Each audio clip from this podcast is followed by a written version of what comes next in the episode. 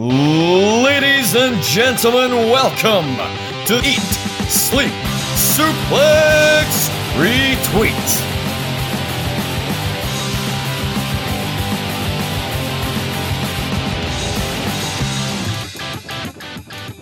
Hello, hello, and welcome once again to E S S R Central here on Eat, Sleep, Suplex, Retweet. I'm your host, as always, Ross McLeod, joined by a very special guest, John Isherwood. John, how are you? Hello, I'm very good, thanks, Ross. You all good? I'm good, mate, I'm good. Back on Central on a week that has provided so much content. You know, last week we were scrimping, you know, we had All Out and that was it. This week we've got, we have a new W W E champion to talk about. We have a massive Dynamite coming up to talk about. We have N X T rebranding, SmackDown and M S G.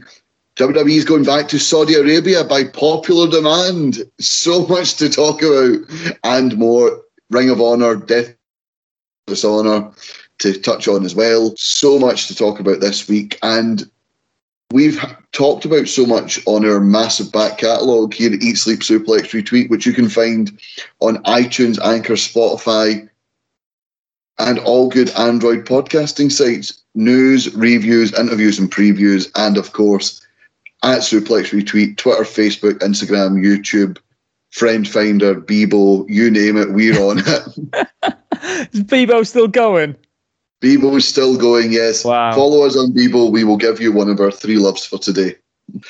And, of course, Eat, Sleep, Suplex, Retweet community uh, on Facebook. Join in the conversation. We'll end the show every week with Campbell's question. David Campbell will post a question every week on the community page. We'll read it. Put your question, sorry, put your answers to our questions there, and we'll read it out on air. Easy for me to say. Um... On a week with so much happening, I think there's only one place to start, and that's the fact that Big E is W W E champion, John. How do you feel about that? Well, I definitely put him in my top eight on MySpace right now. That's uh, no doubt about that. uh, amazing. I, I, I've been a fan of, of E for a while. It's so good to see him get that title, and it was a genuinely great moment. Uh, moment, sorry. I got choked up thinking about it. Uh, it was a genuinely great moment uh, when it happened. And I, I think that the spoiler, as it were, when he put it out as a tweet saying, you know, I'm cashing in tonight, that wasn't a bad thing. Yeah, that was a pretty bold move. And, I, you know, I think there were reasons behind it, which I, you know, I will explain if you, if you want. But um, putting the belt on Big E is great. Yeah, Lashley's been a, a, a good champion. He's put in some good performances. Maybe it's slightly just run its course right now and there wasn't really any more road for him to go down. Uh, and he needs a little bit of a, a quick reboot. But putting it on Big E, who is so popular, he's got over completely organically. He's a W W E guy. He's mad popular with everybody backstage and so over with the fans. Prime decision. Absolutely wonderful. Great to see Big E as champ. So you said you'd explain it. How, why do you think it's not a bad thing that they quote-unquote spoiled it? Well, spoilers sometimes aren't bad. I don't mind spoilers in many ways because mm-hmm. I want to see how it plays out. If somebody tells you something like, oh, this is going to happen, great, but how did we do it? I want to see it in action. So I don't mind yeah. that kind of stuff. But also, I mean, that is a a cue for people to watch that show. They're going to be going, right, okay, Big E's cashing in. Yeah, he's he, he should win it because when you cash in the money in the bank, you win. That's pretty much what happens. There's only been a couple of failures in the past. So mm. the chances of him winning are very high. And to see that is a big thing. But when's it going to happen? How's it going to happen? Who's he cashing in against? Because there was a title match on that show. And putting that out there gave people a bit of a head-turning notice to go, oh, hang on, something's big's going on on Raw tonight. And they were going up against, I think it was the first one, Monday Night Football of the season. Yeah. And it was a big Which... game as well. So, like, to get in there and go, right, well, hang on a minute. Yeah, all right, huge, huge football game on. But look, we're doing something pretty special over here as well. So why don't you come and see us? and see what's happening. They they did it uh, before as well. Not so much a spoiler, but more a more a change to the card. I think they knew they were going up. They were going up against the presidential debate uh, when it was No Mercy. Oh yeah, and they moved the main event to the first match. They had Cena, Cena, A J, Ambrose kick off the show, mm. and. That that's not a, like people are like, oh my god. Well, no, not really, because it kicks off the show in a hot way, and it, if it's like a hot start, maybe it will keep people. You know, it might not keep certain people. People might be right. I'll watch this, and then off we go. But they've done this before, and as you said, it's not as if they tweeted out. W W E tweeted out, by the way, Big E's cashing in tonight. No, Big E ca- said he was cashing mm. in. And it's not really a spoiler when you think about it, because how many times have wrestlers called their shot and said, I'm cashing in at WrestleMania, or yeah. I'm going to wait till you're champion and cash in. And then they just haven't done it. They've cashed in at a different time.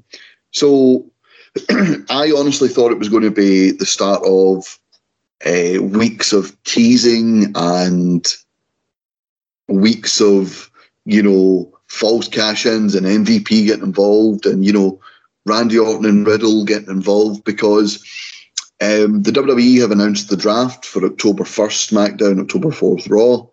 Um, Big E was set to cash in on the first night of the draft, uh, which originally was meant to be the end of August. They've now changed that, obviously, because we're in September. But yeah, Big E, the rumour was he was going to cash in on the draft show. W W E apparently have changed. Rumours are it's because of the strong Dynamite number.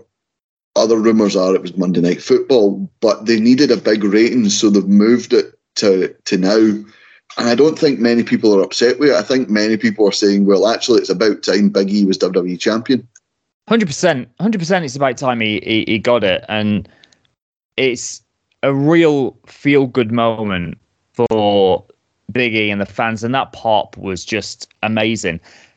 There's lots of reasons that people could probably think that they're going up, you know, going to make a big reaction to Dynamite winning the demo or, or whatever, and that's probably there. But I mean, I I'm still in the mindset that Vince does not consider A E W competition in the way that he'd consider W C W competition back in the day. Now, obviously, we know that it is probably a little bit different in our eyes as we see it, because they're two competing yeah. promotions, but Dynamite's not on the same night as Raw. So no. whatever whatever he does on Raw doesn't affect what's going to happen on a Wednesday night. I don't think he sees it as a as a problem for him. Now, maybe he will down the line, and I'm sure one hundred percent they're thinking about it, but this is the time now with A E W riding that storm that they've got to do something different. And I, I did kind of feel that maybe W W E have kind of got themselves in a little bit of a, a sort of like lull at the moment. And then that change could just send them off in a completely different direction, which could be unpredictable, could be different. A lot of things can happen here. And it's kind of excited a few people again, which is good. And you need that, especially with the excitement that's generated around Dynamite. And I know we'll talk about it later, but they had another great show. So the hype yeah. train is real when it comes to A E W. So the hype has got to be real when it comes to W W E. I, I to your point, I think he doesn't see them as competition for T V and ratings and all that. I think they'll see with... Um, when networks get involved. So, you know, you, you talk about the demo and all that. When it was actual people who watched the show, mm. Raw still had more people. When you were, the Wednesday night wars, quote unquote, happened, A E W was beating N X T, which was W W E's third show, you know, and it, there was weeks where it was really close, and then it was weeks, you know, A E W won by a clear, you know, two hundred fifty thousand. There was weeks N X T beat Dynamite. And I still don't think Vince would have moved N X T if it wasn't for the network saying, move to Tuesday night so we get a clear oh, yeah. shot. Yeah, when the networks okay. get involved, in, and you keep yeah. hearing the, the little chat about um, it's U S A, isn't it, that, that Raw's on. U S A are not happy about the sort of like, you know, heavily stacked SmackDown roster. Now, maybe that is a reason why Big E's gone over to, yeah. to, to cash in on Raw and cash in against Lashley, because now they've got this huge star who they were putting on the rise on SmackDown. They've they've taken him over there and gone, look, we've we've got your big star right here. This yeah. is what we're pointing at. And yeah. you know, maybe that's that's a sort of a, a way to placate the network. Yeah, absolutely. And when it comes to things like Twitter buzz, W W E are big on social media. They love W W E it. Do not want someone else getting that Twitter buzz. And the, the prime example was... I I hadn't watched All Out until the next day. Mm-hmm. I couldn't go on social media because see, as soon as I went on after, pardon me, after watching it, which was about five o'clock on a on a Monday evening, my Twitter was still full of Daniel Bryan, Adam Cole, Ruby Soho, you know, reaction to the matches and what have you, and. Uh, What's his name? Suzuki. Yeah. Um, Suzuki uh, debuting. And there was so much chatter, whereas later that night, I was I was up about half one, quarter to two in the morning. I wasn't watching Raw, but I was on Twitter. And there was nothing about Raw on my Twitter. Mm-hmm. No one was tweeting about it, and I know we always say we're in our, our own wee bubbles. Well, my wee bubble is a wrestling and football bubble, so if I go on and no one's talking about the football and the team I support, then clearly something's something's wrong. Clearly my t- I've lost those Twitter followers. And then if no one's talking about wrestling, that's like, my God, what what's happened here? And it was just the fact that All Out was that good. The next night, Raw didn't get anything. Um, you make a good point about Big E obviously being moved over. He is officially moved over at the Raw roster, so he he won't be involved in the draft, obviously. He will he'll stay where he is. What what did you make of um, the actual the match beforehand?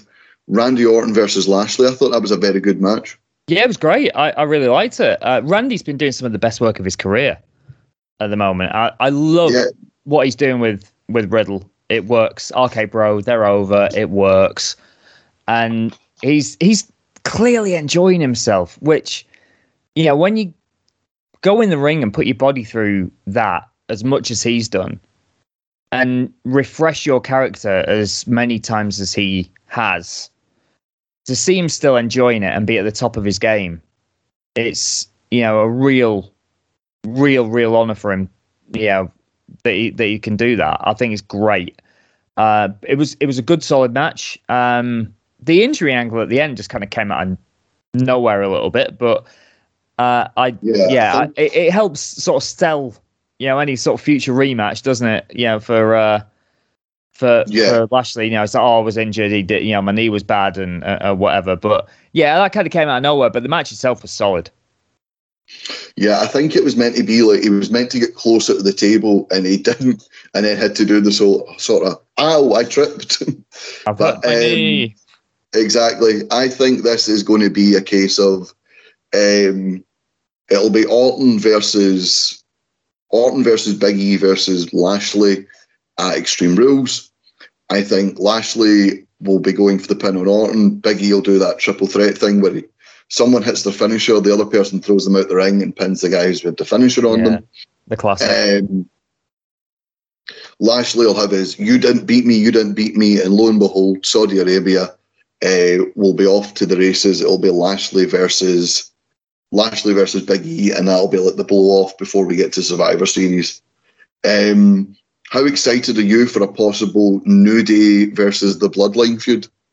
Oh, I'll be all over that. I think if that happens at Survivor Series, that'd be amazing. That would be wonderful. I mean, I'm gonna guess if that happens, then you know, New Day have got to pick up the tag titles, right? And, well, and you can have all three of them. You know, the champions, the champions. That was my thoughts, but again, R K Bros, you were saying they're doing some of the best work of their career. Yeah. Riddle's actually Riddle's a bit annoying. I think Vince goes a bit too hard on the whole stoner thing. I think he he's going for really annoying, like, stereotype, whereas, like, he was best when he was, like, a sort of Michael Kelso yeah, sort of stoner idiot, but not quite not quite such a moron, you know what I mean? Whereas I think he's went full moron. He's went, like, season eight Kelso, where it's like, right, let's just wrap it up. Randy! It's, I mean, it's, it's over, but I get what you mean. I totally get what you mean. And, yeah, I mean, they are doing some great, great work. And, uh, yeah, if that happens, yeah, if we can get to the Bloodline and, and the New Day, I think that's just got to happen anyway, just as a feature attraction. That's got to be a, a match that's got to happen. Uh, the, there's one thing I would like to see, though, and I don't know whether you've considered this, and, and maybe this is just another one of those that can kind of spin a few wheels while, you know, a, a real challenger emerges for Big E. I would like to see a scramble triple threat with New Day for the title. I think that would be brilliant. I, I'd love to see... Like, because I, I never want them to break up and I never want them to turn on each other, because none of that. There was, like, yep. there, there was like the tweet where it was like, you've got to be more serious, or you've got to drop the nudity, or you've got to turn heel and all that. And it's like, no, he did it his own way. But I'd love to see a, a thing where they have to face each other and it's like, you know, leave it all in the ring sort of thing. But what and, I want to see, three guys... mates, spirit of competition, going for it. There's a story involved here, because obviously you've had Kofi Mania, you've had Big E. Woods is the only one that's not held that title. You know, and in a scramble match, if you do that, you know, you give it, give them thirty minutes, let them go out there for thirty minutes, as many falls as possible. Let Woods mm-hmm. pick up a fall and let him have that title and let him be recognized. And then everyone of the New Day has held that title. And I think that's just, a, that would be a great moment for them, but also for W W E as well. The Shield have all had the title in the past. Mm-hmm. And I think that was, that was the right thing to do, even though it was in a, you know, separate matches, but these three guys deserve it for the work they've done, getting themselves over themselves, doing everything they've done. They deserve that. And it would be an entertaining match. And at the end of it, they're all hugging, they're all shaking hands, no one turns on each other, we carry on, Big E finds his next challenger, sorted. See, you say you want to see that, but I know exactly what you want to see. You want to see big, meaty men slapping meat. Always, you've got to have the big, meaty men slapping meat. That is all we need. Oh, do you know that I turned into Big E there? Oh, no, you've got to have at one point, let him have his match against Goldberg. He wants to face Goldberg. Oh, just let him do it and let him destroy him. Because, like, I mean, I, you know, as much as Goldberg, you know, it, it's funny, he does not belong in, in current W W E.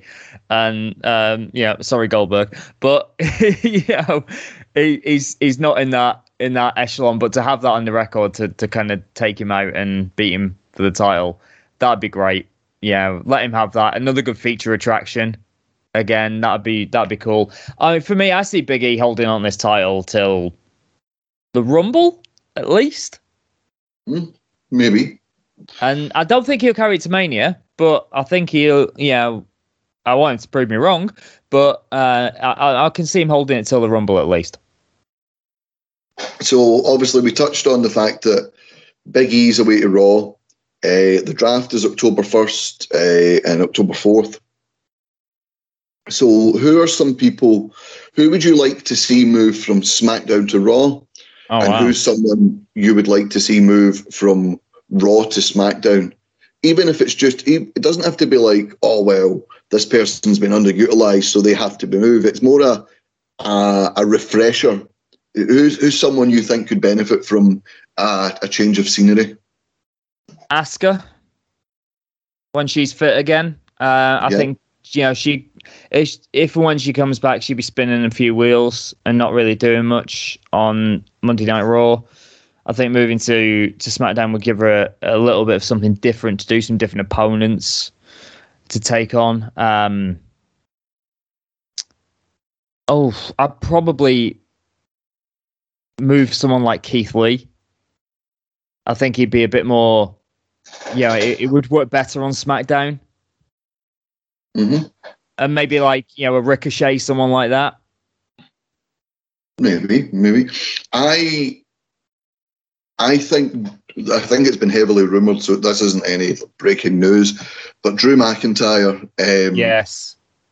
Drew McIntyre getting a move over there and keeping him away from Roman Reigns one hundred percent before he faces him at WrestleMania, okay? Because we've had Drew against, you know, Roman before. It was really, really good at Survivor Series last year. Two guys at the top of their game. But something I, I really hate, and this is something that's harmed Keith Lee, if he's not going to win the W W E title, don't give him multiple W W E title matches, yep, because then it's just multiple losses and it hurts him. You know, have him have big feuds against, you know, Keith Lee came in and fought Randy Orton when he wasn't champion and beat him. Great. Keith Lee came in and got a couple of big wins over the likes of like Sheamus. Great. You know, keep doing that, keep building him up, and then go, right, now when we're ready to put the title on him, he's going to face this guy because he's now beaten former champion Sheamus, former champion, you know, Randy Orton. He's taken Drew McIntyre to the limit, blah, blah, blah. But, yeah, keep Drew out of the title picture. I don't need to, like, because I ended up sick of him by the time SummerSlam came around because... Yeah, I was the same. I, I, yeah, I love Drew to bits, and I, I wanted, yeah, it, I, I really wanted that title win from him. That was brilliant. He got it. But when it got to that point where you just... It was slogging his guts out and failing in these matches, and it's like, oh, I, no, I, I can't, I can't see this anymore. I can't watch it. And now he's just treading water. And yeah, that's no disrespect to, you know, obviously who he's facing right now in Jinder and and his crew, but it, it's not a main event feud for for Drew McIntyre. And I guess guess this is a point that they've got. They've got to kind of like step back on some of these guys. You can't just throw them straight into title matches. Like, yeah. I, I feel Finn's going to suffer for this on SmackDown. You know, he's been punted straight into the top, had the delay because of Cena, and now he's brought the Demon back all of a sudden. Yeah, it is a weird one. Um, you know, someone who I'd like to see go over to Raw, because we can always, you know, WrestleMania is always a time where we can revisit stuff, but in fact, no, no, they're out injured. I was about to say I'd like to see Edge go to Raw and take on some of the talent on Raw, but I think Edge will be out for a while now. Yeah, apparently he's so out for a couple of months, actually. So, I mean, maybe, you know, he could come back at the top of top of the year, you know, in, in twenty twenty-two. Yeah. He might make another Rumble appearance. But, yeah, I think Edge probably has expanded everything he's going to do on SmackDown right now. Maybe a, a, a shift back to Raw would be good for him. What about, I'm trying to think who I'd like this. I think if, and no disrespect to Big E, but he's not, he's not an untouchable champion, whereas like Roman Reigns really is at the moment. Yeah. Um, Finn could do a move to Raw, maybe. Yeah, I think, yeah, Finn, just to get someone different, because I'm looking at the SmackDown roster right now, and you look at people who Finn could face, like Seth Rollins, Sami Zayn, Um, Finn and Cesaro, yeah, I'll have some of that, but none of them are going to kind of stick him in back in the title picture again. And then he's maybe he could go against Nakamura again for the Intercontinental title. Maybe. But yeah, mate, you know, sending him to Raw will give him a few sort of fresh options. But again, he's kind of like he's literally just turned up on SmackDown, hasn't he? So it's it's one of those where, mm-hmm, like, oh, here you are. And uh, we we were talking about this in, in our training session the other day. Like, Finn, he must get to that point of going like, yeah, this is really, really good. And then they're going, yeah, you're going to be in the title match. Great. Uh, yeah, you are going to lose. Sorry, mate. Yeah. And that's happened too many times. He should have been a champion again. Yeah. Because he's, he's over. He Again, he's another one who's over with the crowd. I think this is something like... And we as wrestling fans were never happy. We, you know, why is there so many short title reigns? Okay, we'll give such and such a long title reign. Why is such and such not been the champion yet? Because this guy is the, ch- you know what I mean? It's like, it's the sort of casualty to the, you know, we can't say Roman Reigns hasn't been great. We can't say that Drew and Lashley weren't great champions, and we can't, you know, we can't say that we didn't want Big E as champion. You know what I mean? It's it's that sort of thing where the the title hasn't been passed around too much since, you know, the pandemic. And that's a good thing, you know what I mean? Because the people who have had the title have gained so much from it, but at the same time, much like the, the Hulk Hogan four-year run from eighty-four to eighty-eight, there's so many people in that time period, you're like, oh, God. And another time, that person would have been a champion. Well, this is interesting you brought this up, because I was listening to Bully Ray the other day. Mm-hmm. And he, uh, obviously, he, he presents a, a show on SiriusXM in America, um, All About Wrestling. He's on that. Um, uh, called Busted Open. He, he does that show. And he was saying that maybe this is the time now. W W E needs to go into the unpredictable era. So short title, the title could change hands at any time. Short title reigns, things like that. You know, that that might bring an excitement to house shows, to T V tapings. You know, if if people can kind of like jump across brands, and yeah, you're getting the draft, freshen it all up, and then maybe on the first night of the draft, someone comes in like a Finn Balor and just takes the title off somebody, whoever it may be. I mean, that's that's a huge moment. So maybe it is time for sort of bold moves now with W W E. Maybe. Right. You, you know what? I wouldn't be against it, like waking up and saying, oh, what the fuck? What do you mean he's W W E champion? Or like, I've always thought, you know, we, I, I I've complained about this. I, I think it was David Campbell I spoke to this about. W W E's road to WrestleMania. It used to be middle of March WrestleMania, and it used to be you had the Royal Rumble at the end of March, and you had a month and a half of build. Now you have, uh, with one pay-per-view in the middle, now you have nearly three months of build with two pay-per-views, and sometimes three if there's a Saudi Arabia show in the middle.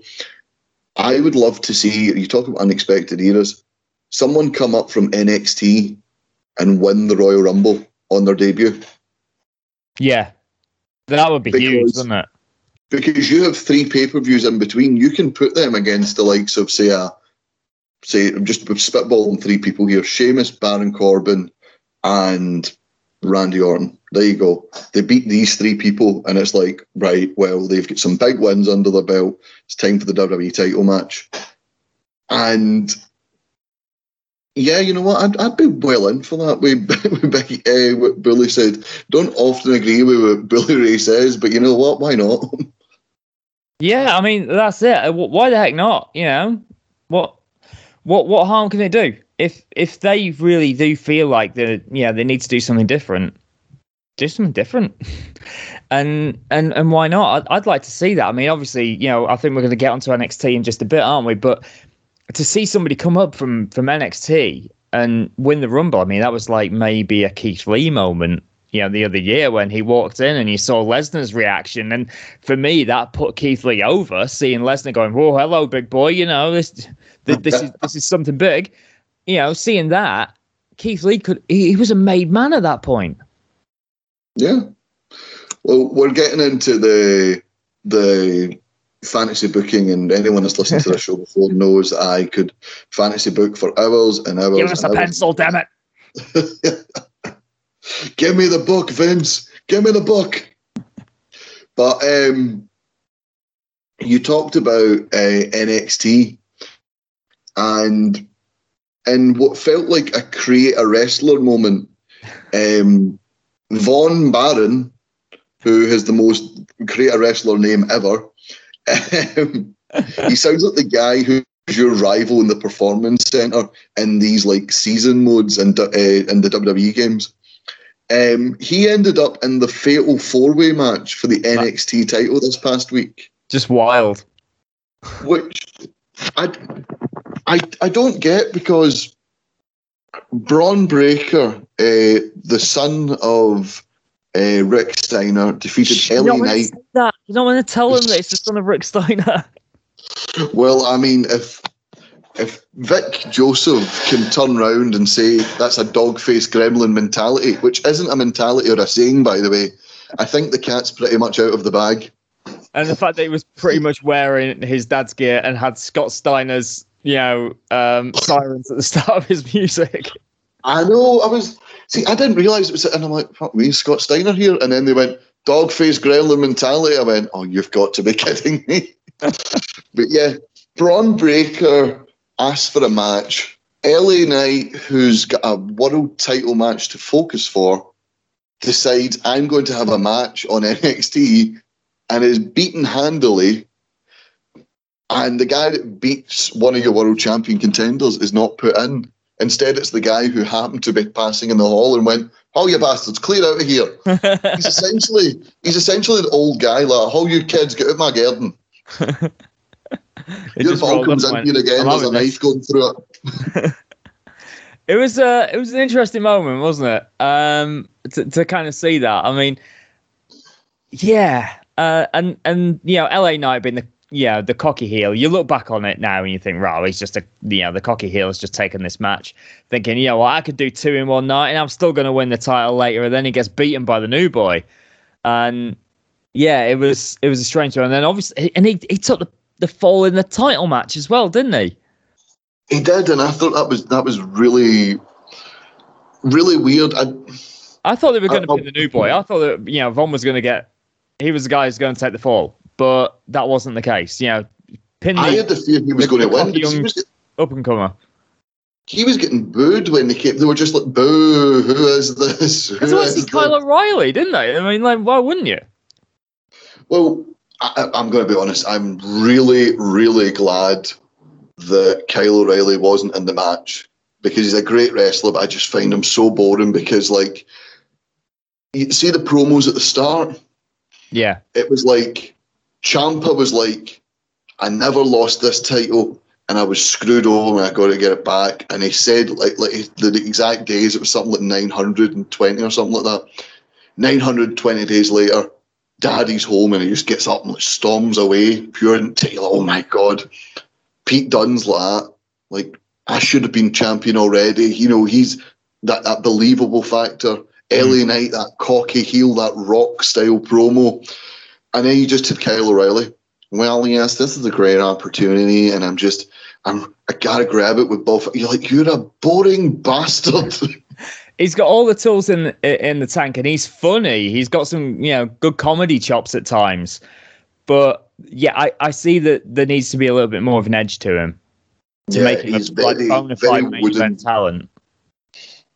Very wooden in one direction, but um, it sucks. That, you know, it sucks. There's no U, UE there anymore because, like, you know, he was a, a great cog in that gigantic wheel of Undisputed Era, and you know the the, the whole Paul Heyman thing of accentuate the positives and hide the negatives. His negatives were hidden by being in U E and being part of that stable. So, yeah, I I, I know where you're coming from. Yeah. Well, they, you mentioned Undisputed Era. See the, the diamond mine now. See the way Roddy Strong is this intense yeah. amateur wrestler who wants to rip your face. So I think that fits him better because, and, you know, this is coming from me, the wee specky guy from Glasgow, but I don't think Roderick Strong is cool. Bobby Fish extenuates, you know, coolness. Adam Cole is undeniably cool.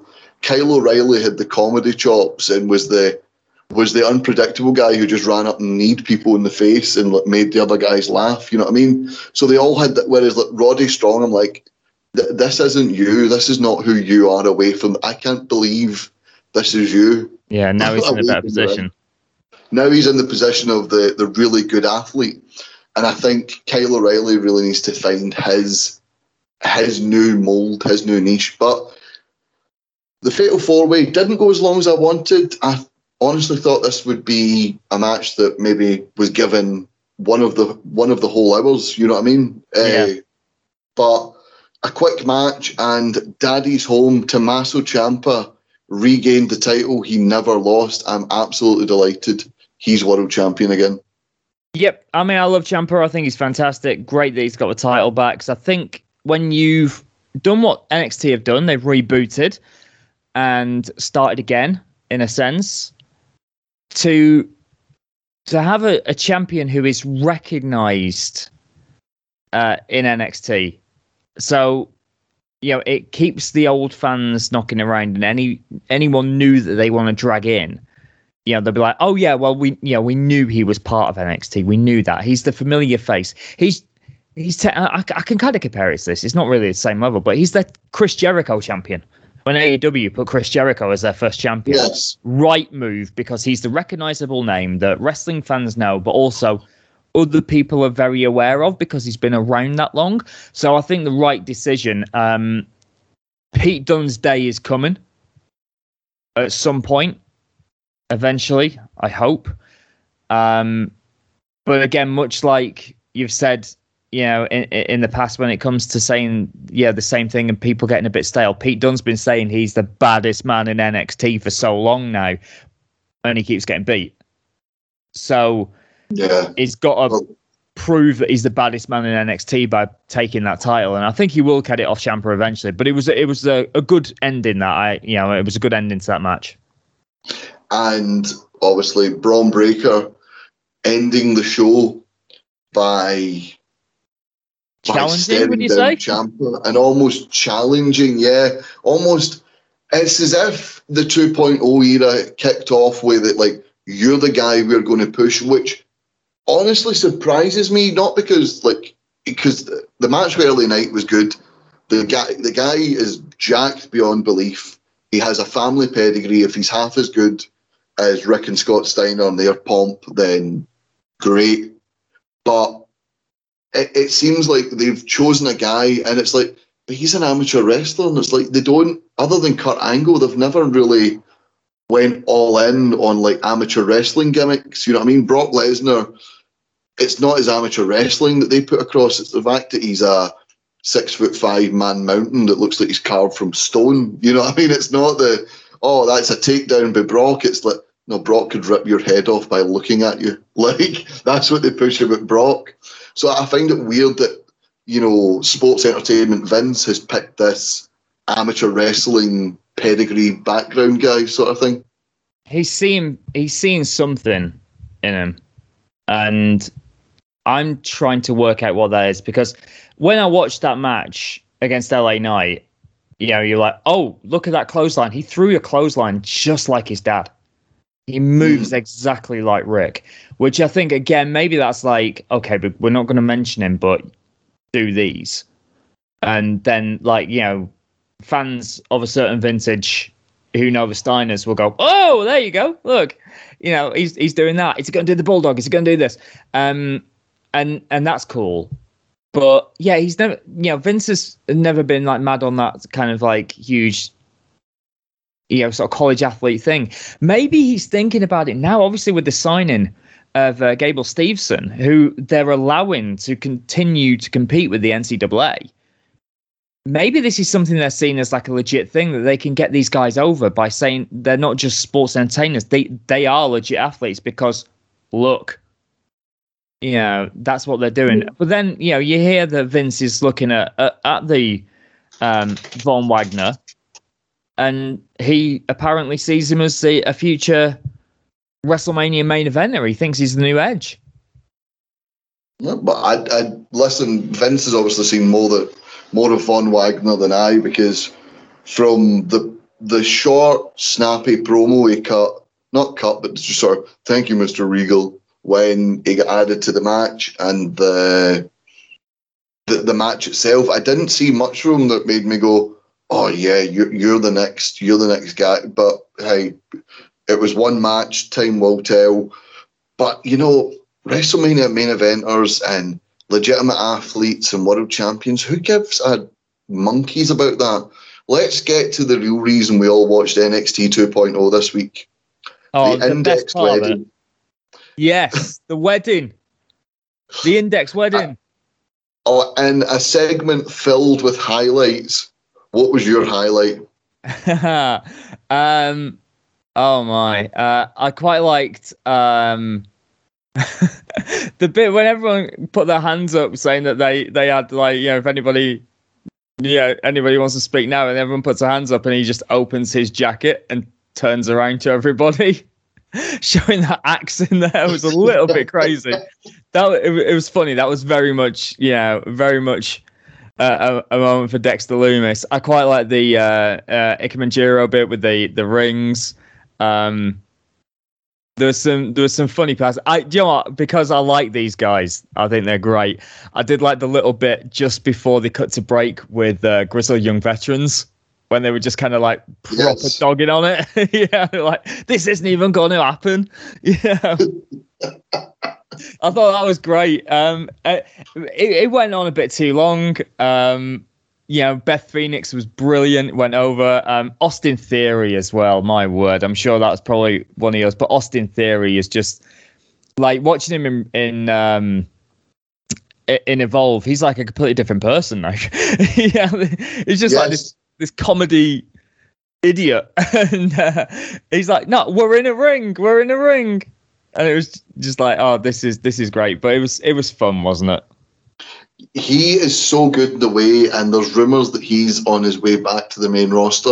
Oh, really? I don't want, I want, I want him to stay with Johnny and the family forever.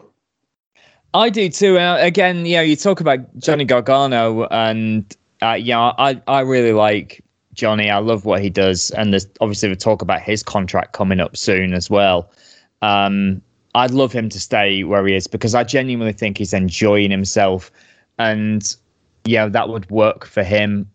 Keeping the Way, I think the Way is such a you know a great faction. N X T have got some good factions right now. You know them and Hit Row and Legado. Uh, they, they've got some good stuff there, but the the Way are. are great, and I want Austin and, and Johnny to stay together. That no look high five, I still pop for that. And an underrated moment, I think, was the um, when the officiant goes down. Yeah, and they say, "Regal, you do it," and it's Regal's face of absolutely not, absolutely not a chance in hell am I doing this. It was brilliant. And we'll call it the silent Bob pop because he only speaks when he needs to. And Dexter Lumis, the I do and the crowd popping. Just amazing. The, such a stupid... He, he said two words because he never speaks. When he did, it meant so much more. It was amazing. It was great. I loved it. It was, like I said, my, my only sort of like crime with it was it was a bit too long. Uh, but it worked. It worked perfectly, and it was just it was just fun. Yeah, exactly. It was a fun segment. I, I do believe it went too long as well, but you know what? I'd rather a segment that's good go too long than you know a horrendous segment go far too long. one hundred percent. Yeah, I mean it. It worked, and yeah, it's it's gonna be interesting where they're gonna kind of go with this now. I don't know. Yeah, they've obviously done the. Yeah, the wedding, but what's what's next? Yeah, I'm I'm sure we're going to see something from the honeymoon. That'll be hilarious. Um, but yeah, what what is what is next for for those guys? You know, it's it's going to be uh, an interesting one. Johnny and and Austin going to get in the in the tag team. You know, or is Austin going to go up? Because I know he's been doing dark matches. You just want to know what's going to happen. And um, yeah, I I thought for a reboot, you know, it it worked. N X T. Um, and yeah, more stuff like that. Yeah, it's it's cool. Yeah. Um, so you talked about Johnny Gargano's contract being up and hoping he stays where he is. I think the the consensus is he will stay where he is. He has a he wants to be in N X T. He's an N X T guy. He's happy. Someone who's someone whose contract is set to expire in the spring of two thousand two is Sami Zayn, mm. and he recently tweeted out, which I thought was hilarious, making fun of the rumours of him leaving W W E, he tweeted, "Something cryptic about my contract." I love him. He's great. He's great. And yeah, stuff like that, it's it, it's good because obviously everyone talks about it like that. And if, like when Kevin Owens put out his tweet recently, you know, and, and deleted it very fast with the uh, Mount Rushmore thing. Yeah, when people do stuff like that, it's breaking the fourth wall, isn't it? Which I think we're we're all fairly accepting of now. It's not a big thing. And yeah, I, I, is Sami going to stay? I expect he will do. Yeah, I expect he's not going to go anywhere. Yeah, I, I don't expect him to go anywhere either. And you know what? I don't want him to go anywhere either because the whole thing of everyone going to A E W at the minute, it, it stacks the roster, but it also it means that you're going to have guys who are not the world champion and so many like world champion contenders that you are going to have feuds that are sort of obvious. If yeah, you you've echoed like, my fears about A E W stacking it all big time. You've, you know, everything you're saying, I've said this to many friends before.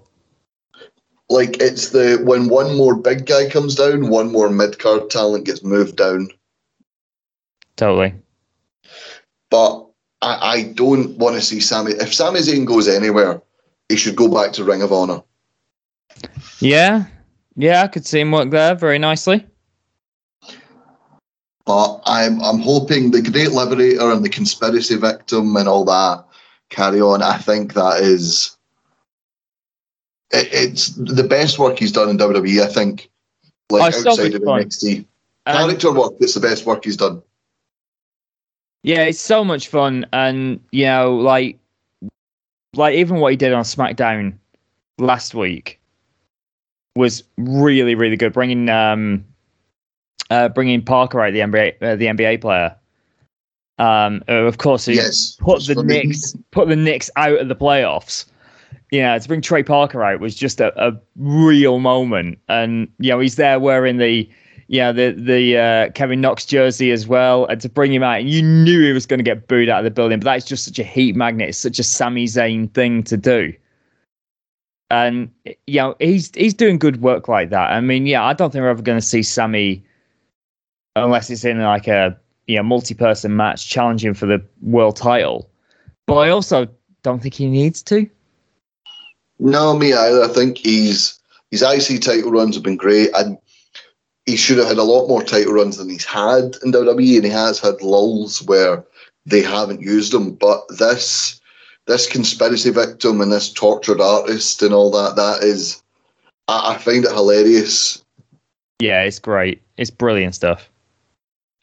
Um, so obviously Sami Zayn, a. Uh, we think he'll stay where he is. Someone who's in talks with Impact, uh, according to Wrestling Observer Newsletter, he's in advanced talk, but no deal has been struck. Braun Strowman.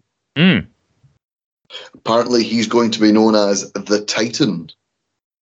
That's such an Impact name, isn't it? It is. It's such a... Like, see whenever you watch, like, American sitcoms, and the characters are watching wrestling, and it's always...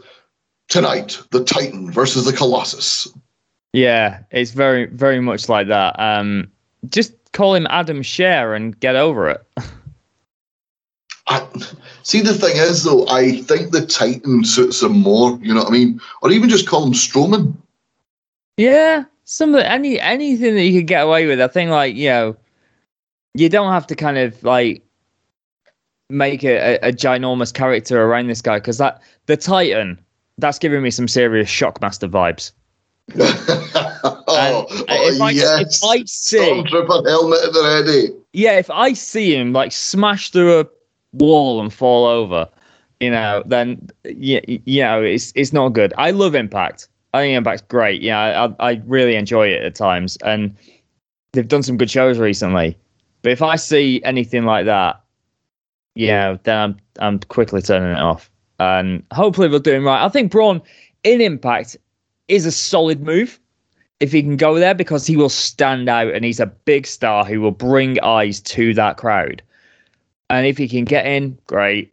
I don't know whether it's going to be like a short-term deal or anything like that. But, you know, for him to go to Impact, is this where he goes, hello, the forbidden door's open here, it's swinging both ways. Oh, I've just walked into A E W. I think the consensus is he doesn't fit the A E W. I think I think it's he thinks he doesn't fit the A E W mold, and he won't be sort of used there. The A E W big men are kind of like not really like him, are they? You look at like Powerhouse Hobbs and yeah, or even Brian Cage. Brian Cage. Yeah, they're not I really like Brian, him, are they? No, not really. They're sort of handymen and like backup guys and guys that take the pin. And even Brian Cage, like, I, I believe it was his, is it, is it his wife or his fiancée? Oh, yeah, she was. Anyway. She was um, she was furious, and she was saying he is a star, he should be booked like a star, and he's not being booked like a star. And when you think about how he was booked in Impact and how he's been booked in A E W, you're like, well, yeah, he's not being booked like a star there, but the talent pool is deeper here than it was Impact. That's and, he's a big fish in a in a giant pool, no? Yeah, and I, I, I quote this. It was like a tweet that was sent out, and I, I I don't know who did it. So again, if you ever listen, this is your tweet.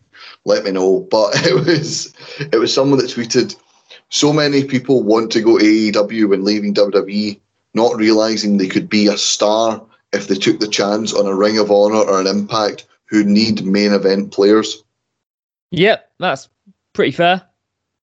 Um, talking about a, a main event player who could have, we could still see him pop up in these places, but could have been a massive name with Impact or Ring of Honor. Bobby Fish, he's chosen to sign with Major League Wrestling.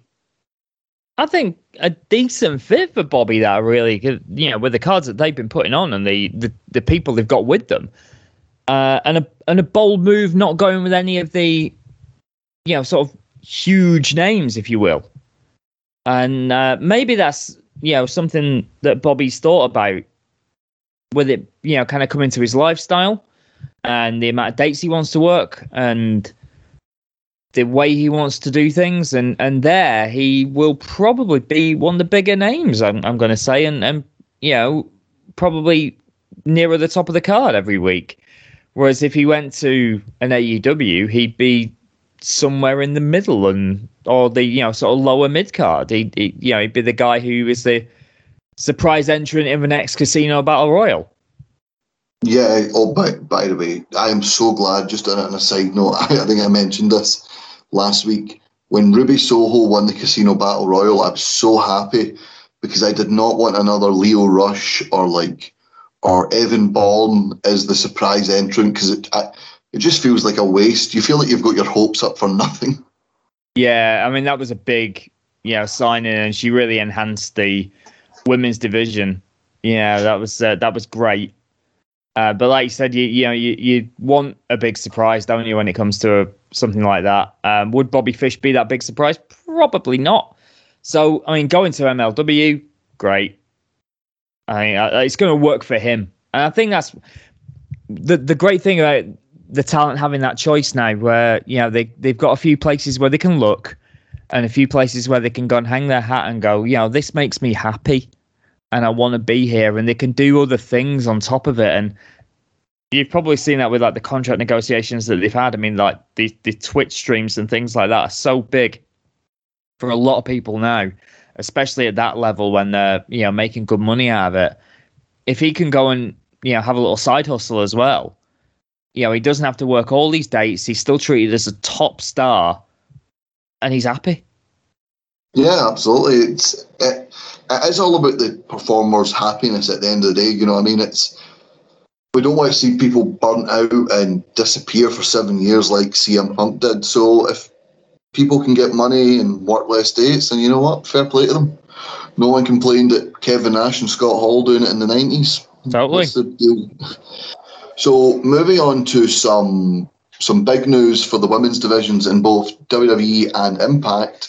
Uh, starting with W W E, King of the Ring is returning uh, on October the eleventh. Is going to be the start date of the tournament, and it will run alongside the first ever Queen of the Ring, which I think is very cool. Um, a new angle for someone to go with and, you know, take their chance. I mean, I'm sure that if they're going to keep the, the same stipulation, you win King of the Ring or Queen of the Ring, you get a title shot. You know, this is is brilliant. It's like getting money in, it's mon- another money in the bank, in effect, isn't it? It's brilliant for the pair of uh, the superstars who are going to win these. Um, but I, I think it's long overdue. Uh, for a Queen of the Ring tournament. We've had women's tournaments in the past. We've had women's pay-per-view with Evolution. Um, this is something that's probably just n- not happened for reasons. Brilliant. Let's have this tournament and let's see some people in it who, yeah, we don't expect. So let's have some some talent from N X T. Uh, let's have the talent from yeah, that are on Raw and SmackDown now going up against them. Let's let's see this. You know, there's some brilliant women's talent. You know, is Raquel Gonzalez going to get involved in this? That'd be wonderful to see. I mean, this is a, a, a tournament that like a Dakota Kai could break out of. Someone like that, you know, who could come in and, and change the game a little bit. And it, it would be great to see some of these women really go for it instead of just seeing the usual ones. I'm sure we'll see like a, a, an Asuka maybe in the final or, you know, Alexa Bliss or whoever. But uh, it, it'd be great to see some new talent getting into this one. It's a good place to kind of give them a chance. You know, they've qualified to get in. This is is a good place to see it. Yeah, absolutely. You're, you're talking about, obviously, some N X T talent. I don't think you'll see technically any talent who are currently on N X T at the time of the tournament starting. However, it is a week removed from the draft, so you never know. Some there might be some wild cards or some, you know, N X T picks in the draft who end up on Raw and SmackDown and end up in the tournament. And I, I spoke earlier about an N X T star winning the Royal Rumble. Mm. Why not have? Why not call someone up and have them? Do do what they did with M S K. M S K came straight into N X T yep. and won the Dusty Classic. Let, let's have someone come up from N X T and win the King or Queen of the Ring. Yeah, why not? I mean, I'd, I'd look because I think she's great. I'd love to see Io Shirai do it. You know, Kaylee Ray. Yes, obviously I think do, she is. doing things, doing big things on N X T now, and I think you know they really like her, mm-hmm. don't they? I think this is a chance. Yep. Uh, what would you call it? I, I, I'm curious to get your picks. Who, if if we're handing you the book, okay? We're handing you the book, John. I'm just going to get my pencil. I'm ready. no time, no time. Just tell us. We'll write it in for you. Yeah. If at the end of this, I imagine it will be in Saudi Arabia. Yes. At the end of this tournament, who are your king and queen of the ring? Oh, all right. King of the Ring. Um, this is my, this is hard because obviously this means Nakamura loses the King gimmick if he loses it. Um, just because I think he ultimately deserves it. Cesaro. Nice one. Cesaro for King of the Ring. Um, Queen of the Ring. Wow. You look at the talent that could be in this. And again, I don't want any of the same old, same old to be grabbing this one. If I'm picking someone who's like very much on the roster right now and spinning a few wheels, Shayna Baszler. Amazing. Yes. You I took like that she, right off she, she was such a badass. She just reject that crown and just go kicking someone in the face. um, but obviously, uh, and... because uh, you know, she was one of my final interviews before COVID. Um, yeah, I think there's a breakout moment for Kaylee Ray here. And she was ace when I spoke to her. You know, um, she's, she's obviously very highly respected and about to do some big things. Big moment for her. But I, I can see it being someone like a, a Shayna. Um, yeah, someone like her. If not, to give her a moment, Liv Morgan. Liv Morgan could be a shout. You know what? I'm going to go... Right, I, I want Shayna to win it, but you know what? So we don't have the same pick, so it's not boring. I will say, in a best-in-the-world Shane McMahon-style swoop, where she puts herself in the final, Sonya Deville. Oh, yes. That would be cool. That would be very good. And you know what? We we mentioned him before and how he's doing some of the best work of his career. What about a King Sami Zayn? Yeah, that would be cool. I mean, again, it would lend into a lot of the stuff that he talks about, you know, and, and kind of everyone's against him, but now he's he's like the ruler of all this. So, you know, like how can everything go against him? Because he's the King of the Ring. Yeah, exactly. Plus, like, the King and Queen of the Ring should never be a face. Like, I know it's launched certain guys, and but it works so much better as a heel gimmick.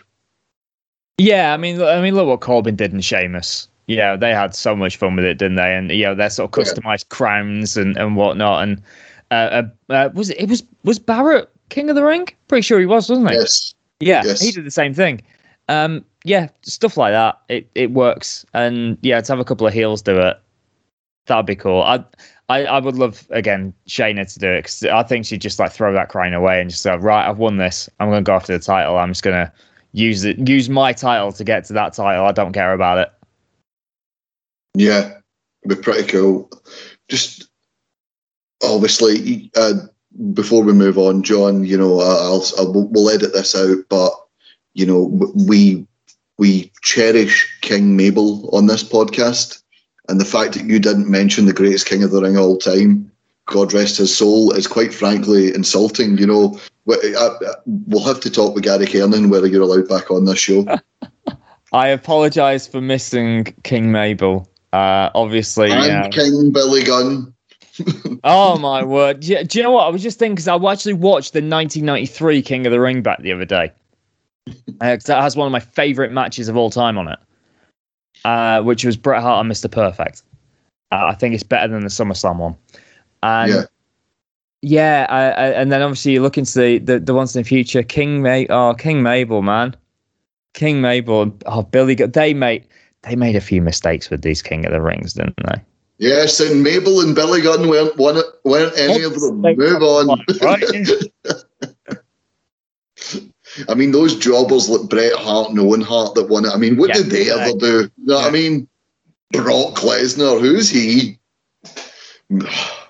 Anyway, as I, as I calm myself down from your complete lack of respect for the industry and the yeah, men sorry, that made, made it. And we talked about, obviously, Impact have exciting times ahead for their women's roster. Impact, to me, out of any company, book their women better than anyone, and they've announced an all-women Impact Plus special uh, called Knockouts Knockdown for October ninth, and the show will feature the Daphne Memorial Monsters Ball. Brilliant. Such a such a good thing. Because obviously Daphne was, you know, very well respected by so many and has worked with so many of those people, worked well in, in Impact T N A.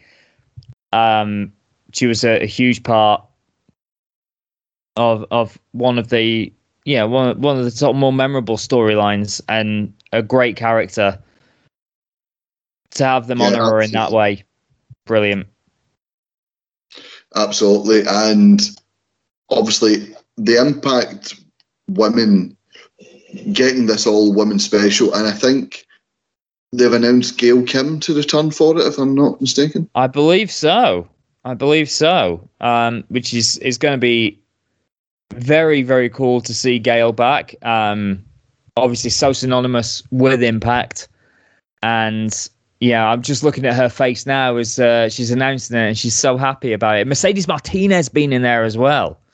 Yeah. Um, that's, you know, they, they sort of, like, signed her on the slide, didn't they? You know, bringing Mercedes in.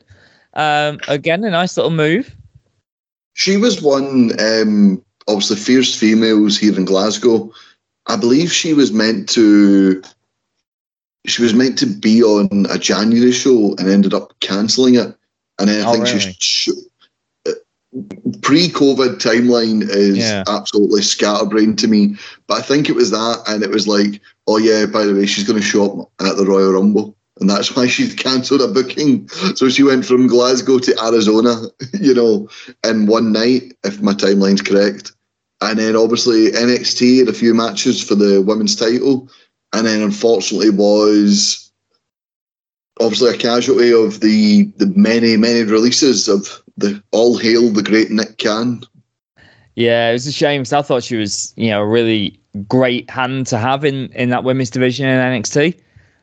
Experienced and could put anyone over, get over herself. Um, I think she was great to have in there, but she'll fit in very well, I think, in Impact and be a great part of this. Yeah, I'm just looking just now. Um, Mickey James will be the caller commentator. Uh, Vida Scott will be uh, the play-by-play analysis. Uh, will be doing play-by-play analysis. Uh, Melissa Santos will be on ring announcing duty. It's set to feature Deanna Perrazzo, Mercedes Martinez, Lady Frost, uh, a Monsters Ball, as we mentioned, a tribute to the late Daphne, Just trying I mean, to find out what else is on the card, because I love that they're, they're honouring Daphne though with this. You know, obviously she was the first in, you know, female to be in that that um, Monsters Ball match. Yeah. So to to do that is really, really good and a nice little memory. Um, and to honour Daphne that way is is just wonderful. Yeah, exactly. And it was nice, obviously, the the announcement of Gail Kim, uh, the smile on her face when she announces it, and obviously the fact that the crowd got into it is really good as well. Totally. Yeah, and, and it's it's something it's something different, it's something that we all want to see. Uh, I I'm all over that. I think that's great. Uh, yeah, Lady Frost I think is a good addition as well, as you mentioned before. Uh, obviously, uh, we're going to see something with Mickey and uh, Deonna Purrazzo, I expect, following on from uh, yeah, the N W A show. So. And uh, yeah. uh, Renee Michelle is going to be there, I believe. Former Missus Maverick, former twenty-four seven champion in her own right. Yes, of course. So yeah, you've got uh, there's some some good talent there. I actually watched the the N W A Empower show uh, a few days ago. It was uh, you know, some good stuff put together by by Mickey. There's some great matches. I I'd, I'd like to see Camille get in there as uh, again as well, because I think she's a you know she's a heck of a talent. Yeah, absolutely, absolutely.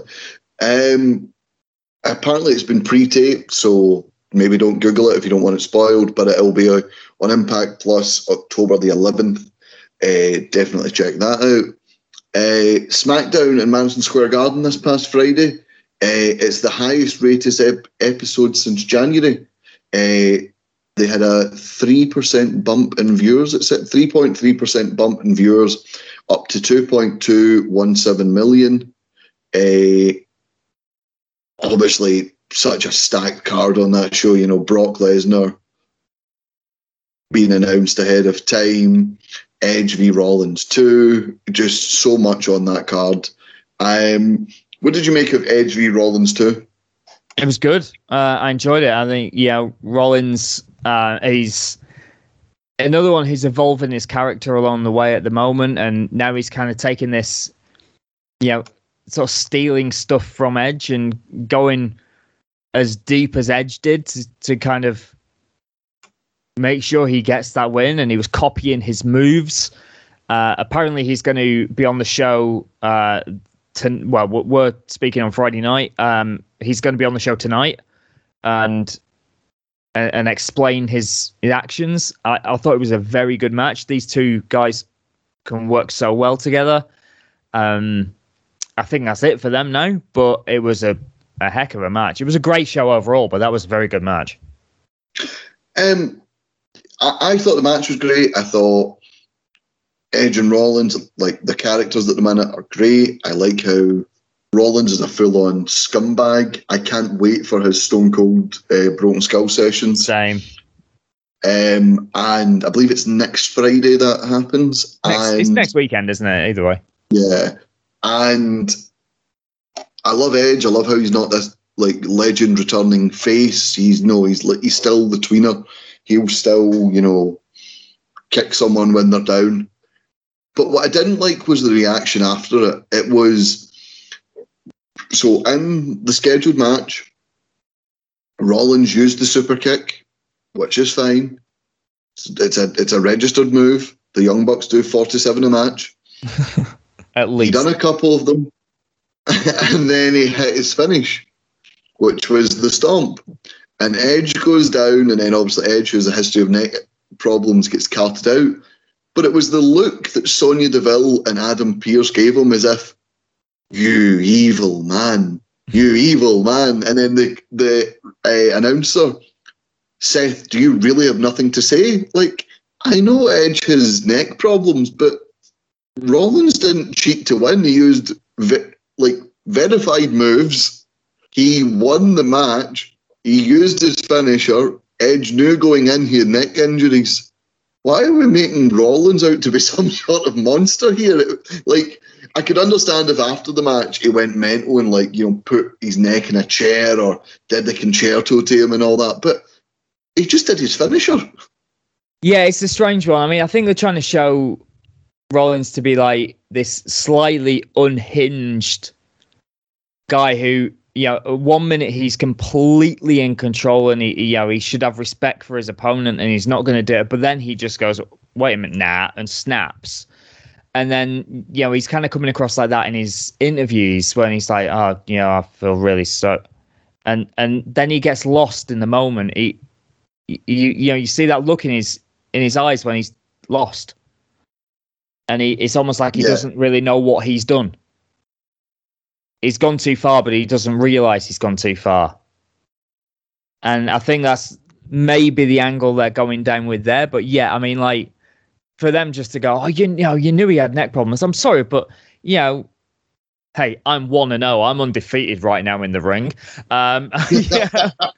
If somebody went after, you know, a, a part of my body, which I was saying was weak, you know what I mean? That That's part of a match. That's what happens. That's that's the psychology of it. You go for somebody's sound... weakness. It's like a boxer, you know, if they've got like a, a you know, a weak jaw, you're gonna not going to hit them with body shots. You're going to go straight for the jaw. Sorry, I'm just picturing you as some grizzled young veteran sitting in an armchair, sunken in with a cigar in your mouth like that. Them's the breaks, kid. It's the business. Them's the breaks, kids. I'm one and oh. I'm undefeated here. Yeah. Let me tell you, I'm a veteran of this game. So, obviously, we had that on the show. We had Brock Lesnar. Brock Lesnar uh, putting some doubt into Roman Reigns' head over Paul Heyman's loyalty, saying, Brock, why didn't you tell Roman I was going to be at SummerSlam? And the, the pop from the crowd, the, oh, it, it was amazing. And Paul Heyman is what Paul Heyman is only second to Vince McMahon uh, with facial reactions. I think his face tells the story. Again, you're looking at the best work of somebody's career again at the moment. Heyman's doing some brilliant stuff with Roman. And that that moment was just great. Yeah, it was so much fun. And I love all the bits backstage with Kayla as well. Like, they're working very well together. And, yeah, like I said, that seed of doubt's been planted now. And I, I, I do wonder, I, you know, I, yeah, we, we've, we've spoke about, obviously, what... what's coming up in Saudi, uh, and we'll we'll get into this in a second, no doubt. But oh, I still wonder if there's something else going on here. If they're going to go in yeah, one direction. So Brock has put down the challenge for Roman, and Brock said, eh, sorry, Roman said, eh, Brock can get his match against me once I'm done beating Finn Balor, and Finn Balor doesn't come out, but the Demon does, to a massive pop in Madison Square Garden for the first time ever on SmackDown, apparently. Yeah, uh, uh, and very appeared. quick after the sort of tease last week as well. You, you know, you, they could have dragged that out, but no, here we go. Nope, fuck that. Here we go. No, um, they they've announced the Demon versus Roman Reigns for the Universal Title at Extreme Rules, and they've announced Brock versus Roman. But the interesting thing with the press release, they haven't said it's for the Universal title. They've said Brock will take on Roman Reigns no matter what the outcome ah. of, of Extreme Rules. And then it said, will the Universal be on, title be on the line by the time these stars get to Saudi Arabia? So you're like, oh, well, my, my, my. So looks like we're going to get a big money Saudi match. I mean, obviously the answer is yes. But yeah. oh, oh, like I, I was trying to suspend belief, but yeah, of course, it, like he's, Roman has beaten Edge, Daniel Bryan, Cesaro, Rey Mysterio, John Cena. He's going to beat the Demon as well, and then he's going to beat um, Brock Lesnar, and it's just going to add to the credibility of whoever eventually beats him.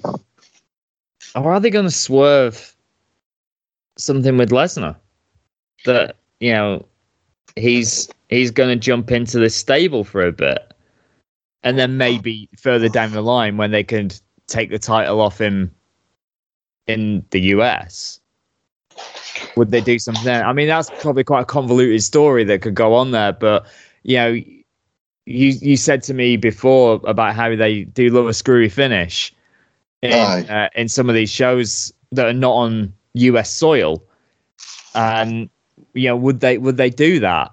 Would they would they really change the title now because of that show? Would they really flip it? Because I think, you know, taking it off Roman before Mania probably isn't the best bit of business they could do.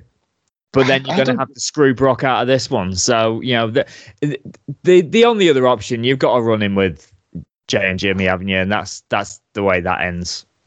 I think if you screw Brock out of this, because if it's Jimmy and if it's Jimmy and Jay, then he just comes back at Survivor Series and costs Roman and then says, I want my match and I want it now.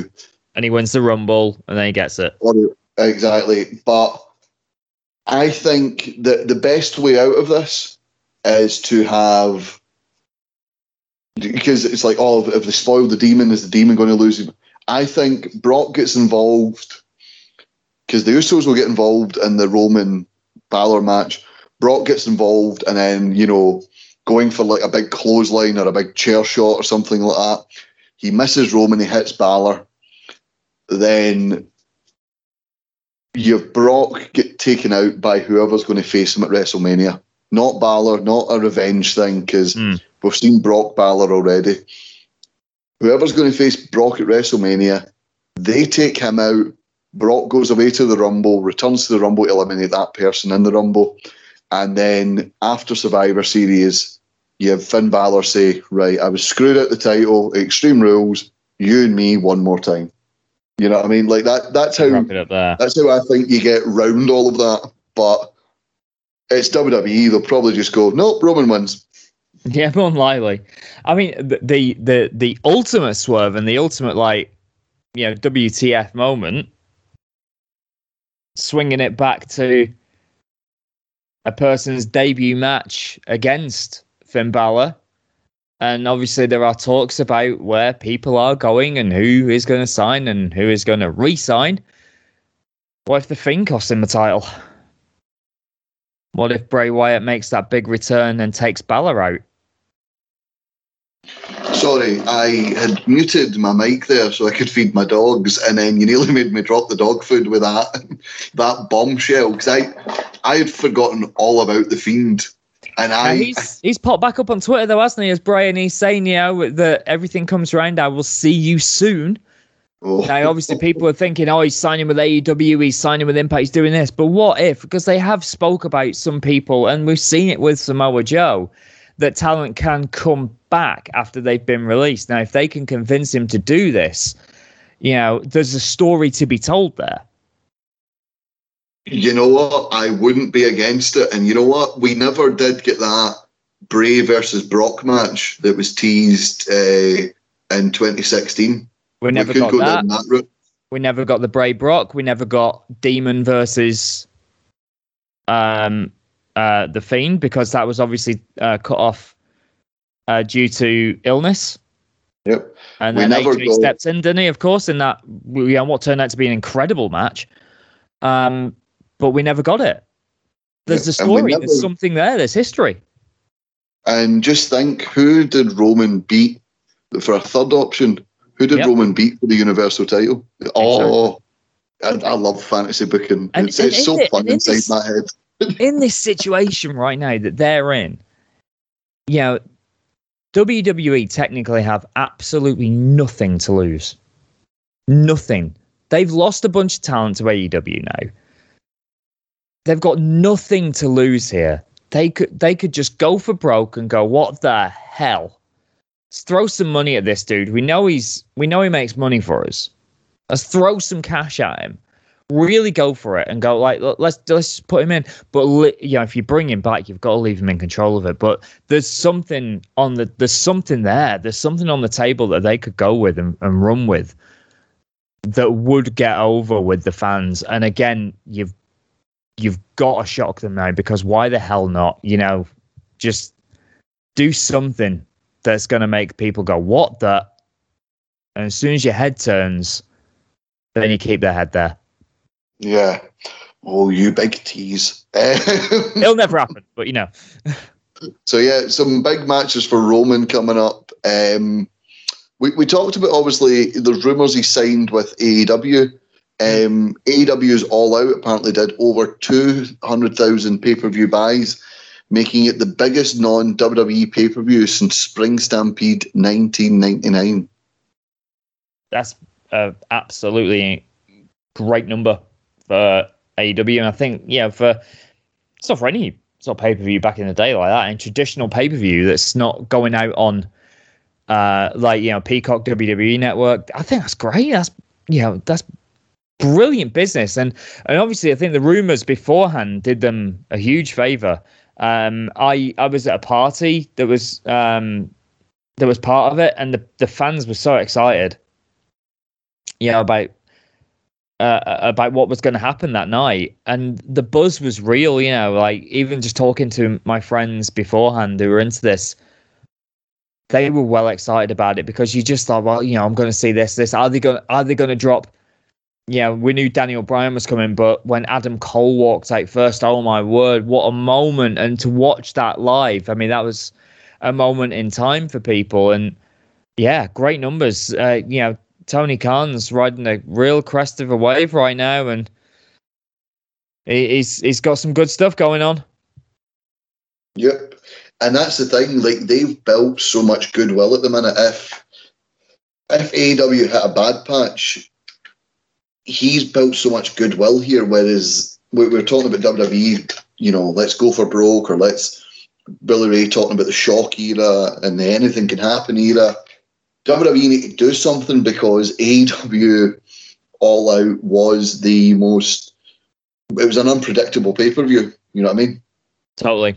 Um, it was it was one of those that stood out. I th- I, I'm going to say that it was the best one of this year so far. I think it was the best pay-per-view out of every promotion this year. Uh, some great matches on. The tag match was fantastic. Um, you know, great to see C M Punk's return. Um, a, a, a, you know, a real slow pace for him to get back into it. A good opponent in Darby Allin who could take a lot of the weight off C M Punk. You know, very good title match um, with a few flaws in it. And and then, yeah, everything that happened at the end, there's some real good stuff. I, I'll tell you what, I genuinely loved the opener, actually, with Miro and um, Eddie Kingston. Uh, it was a great match. And, yeah, I think that, that pay-per-view was a very, very good pay-per-view. I'll take you back to the start of the show, John, and I'll tell you why you liked that Miro-Eddie Kingston match. Go on. Because it was big, meaty men slapping meat. Yes, it was two big meaty men slapping meat without a doubt, and uh, yeah, that was that was a great match. That was a great match as well. Um, obviously, A E W doing that number. I don't think many W W E pay-per-views, other than WrestleMania, did get that many. No, I don't think they're sort of in the same echelons, are they? You know, in, in, in that, um, I mean, looking at the uh, sort of buy rates for for this year, so sort of pull up a list we've got right now. Um, I say, you know, the, the estimated buy numbers that did the well over two hundred thousand buys was, you know, was very very good. Um, and yeah, I can't, I can't actually find any for. Um, well, but, no, I'm, I'm not not meaning this yeah. year. I'm meaning more the like. Also, in general. Yeah, well, yeah, I mean, era, yeah. Like, like I said, the, outside WrestleMania and, and like say some SummerSlams. There's been some huge SummerSlams, but you know, you're looking at sort of three hundred thousand. Yeah, the there's one I've seen here at five hundred and fifty thousand in two thousand, and I wonder if you can work out which pay per view that was. Was it SummerSlam two thousand? It wasn't. Oh, right. Wait, give give me... What was the main event? uh, I'm, go- I'm going to look right now as we're on here. Um, it was uh, it was one that I, I did not expect to see this at a five hundred thousand buy rate. Uh, the Oh, no, no, no. In fact, don't tell me. Um, is it Austin's Return? Is it No Mercy two thousand? It was, yeah. Yes. Yeah. Yes. Yeah. And those people were shortchanged by that match. Yes, they were. But yeah, I mean, I don't think they've, um, yeah, I, I don't think they, yeah, sort of like getting any more than that number, really. Yeah. Well, fair enough. But well done to A E W. It's a massive achievement in the sort of illegal streaming era, the sort of, you know, the network era where obviously a lot of people have the networks just so they don't need to buy pay-per-views if they, they fancy it. It's a great achievement. So we'll move on to some problematic comments made by Tommy Dreamer mm. uh, on this week's Dark Side of the Ring. The Dark Side of the Ring this week was all about the plane ride from hell. So if you haven't, you don't know what the plane ride from hell was, essentially coming back from an overseas tour, a lot of the crew and wrestlers got very drunk, very stoned, behaved inappropriately, fights broke out, and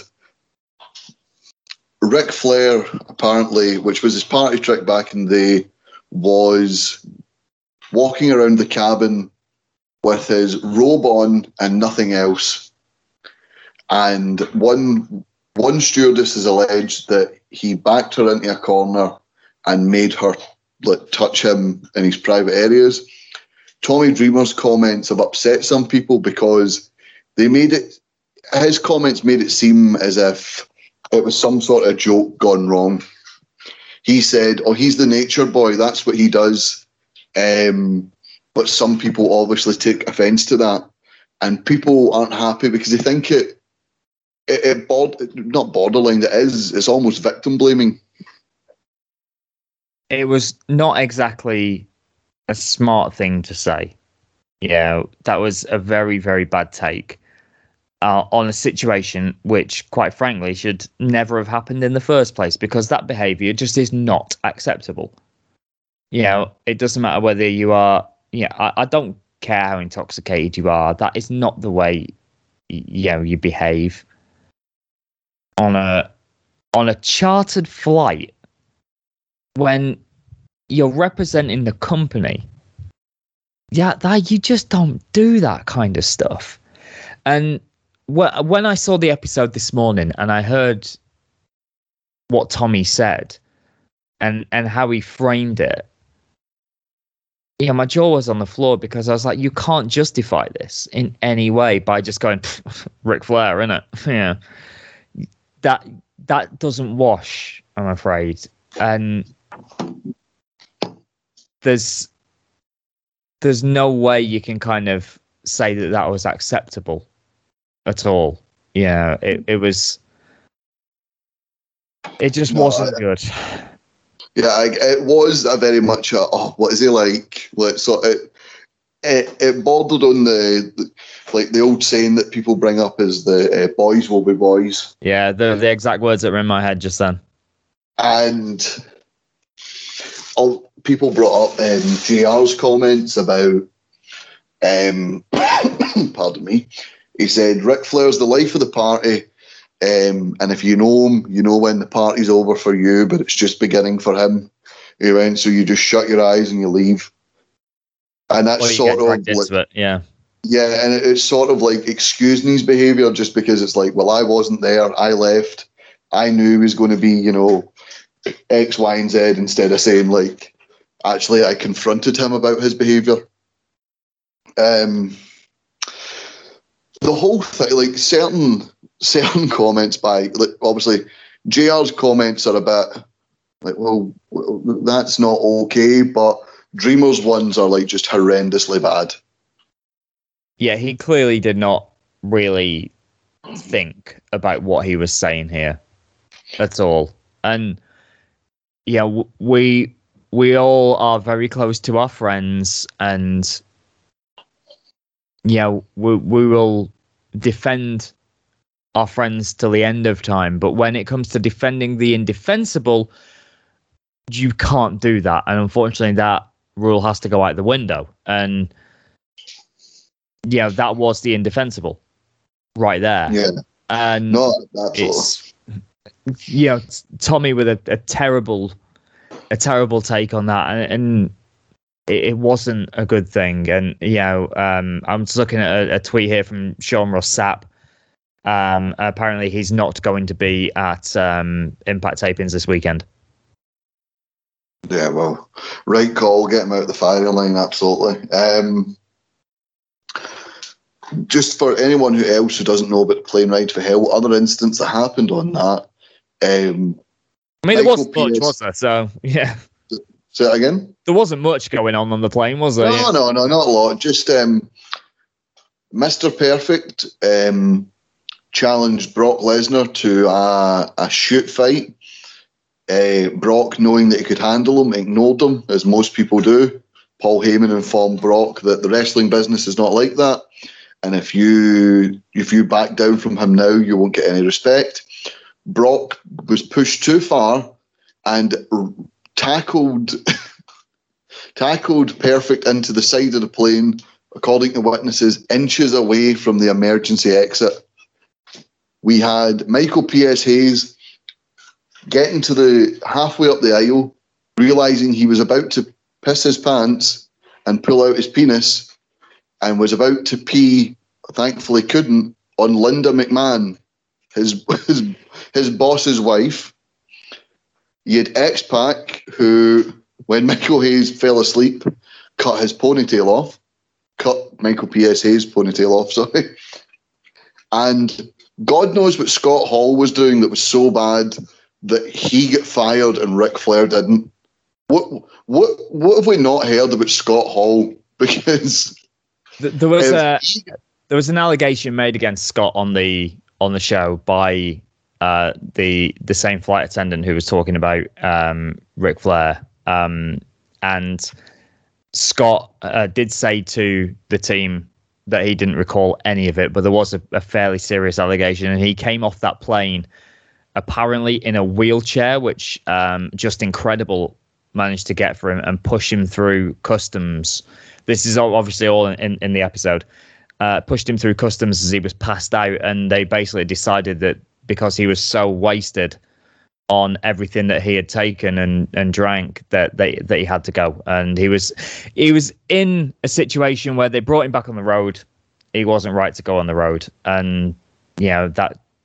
He shouldn't have been in that position in the first place, but he was so intoxicated it was game over.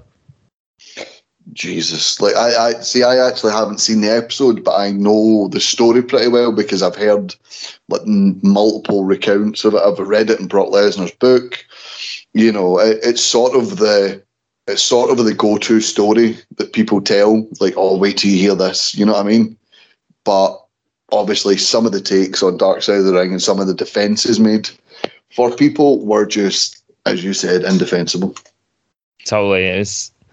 I mean, there were things that I learned about that plane ride from hell on that show, which, you know, sort of just utterly blew my mind. And you, you didn't think it was what it was, and then you find out that it's sort of ten times worse.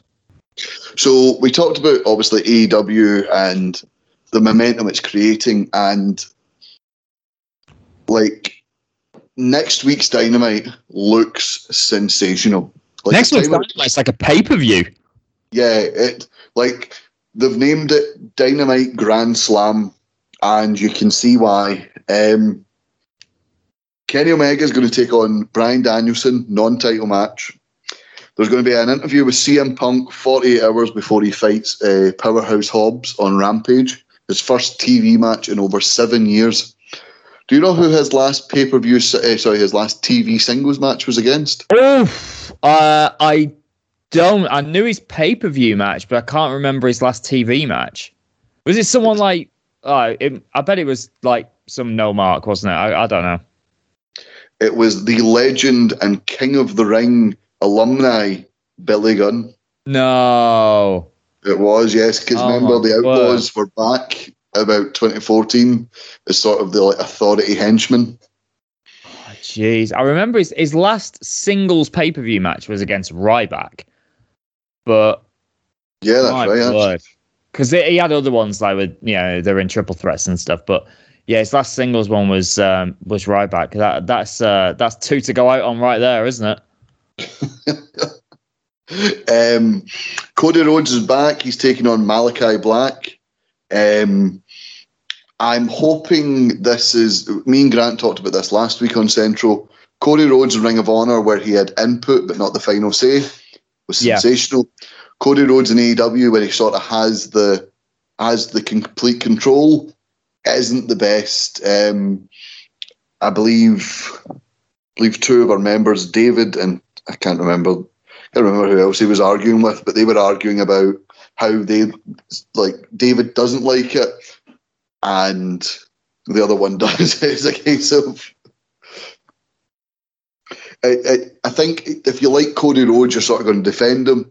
If you don't really have a dog in the fight, you're kind of like, actually, this is kind of what we've accused Triple H of for years. Yeah, I mean, the booking of this one's just got to be sensible. I mean, for me, you, you know, they're building Malachi Black up so well. Uh, I I think a loss here would probably derail that a tiny bit. You've got to make him look ultra dominant. And yeah, I, I, you know, he has to win this, but it's going to be, it should be a spectacle. Are you a, a Marvel, the Marvel T V shows that were on Netflix? Did you watch them? Yes. What about Malachi Black fighting with Night Nurse? Yeah, that'd work. It's different, isn't it?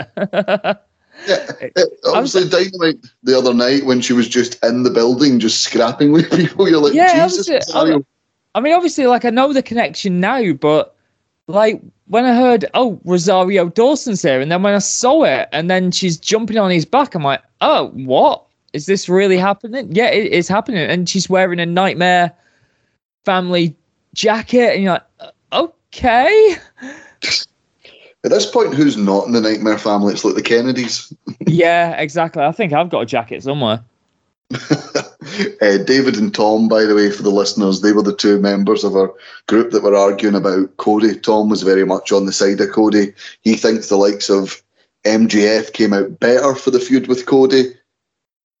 Okay. Uh, David, ar- David argued the Brody Lee uh, situation, and I think I think we just get a wee bit sick of the America, America, uh, sort of the American grit. Sort of thing, yeah. Like, we get it. Your dad was the American dream. Like, Ted DiBiase Junior didn't hit us over the head with his dad's gimmick as much. Yeah, he didn't come in and, like, you know, start being the Million Dollar Man, did he?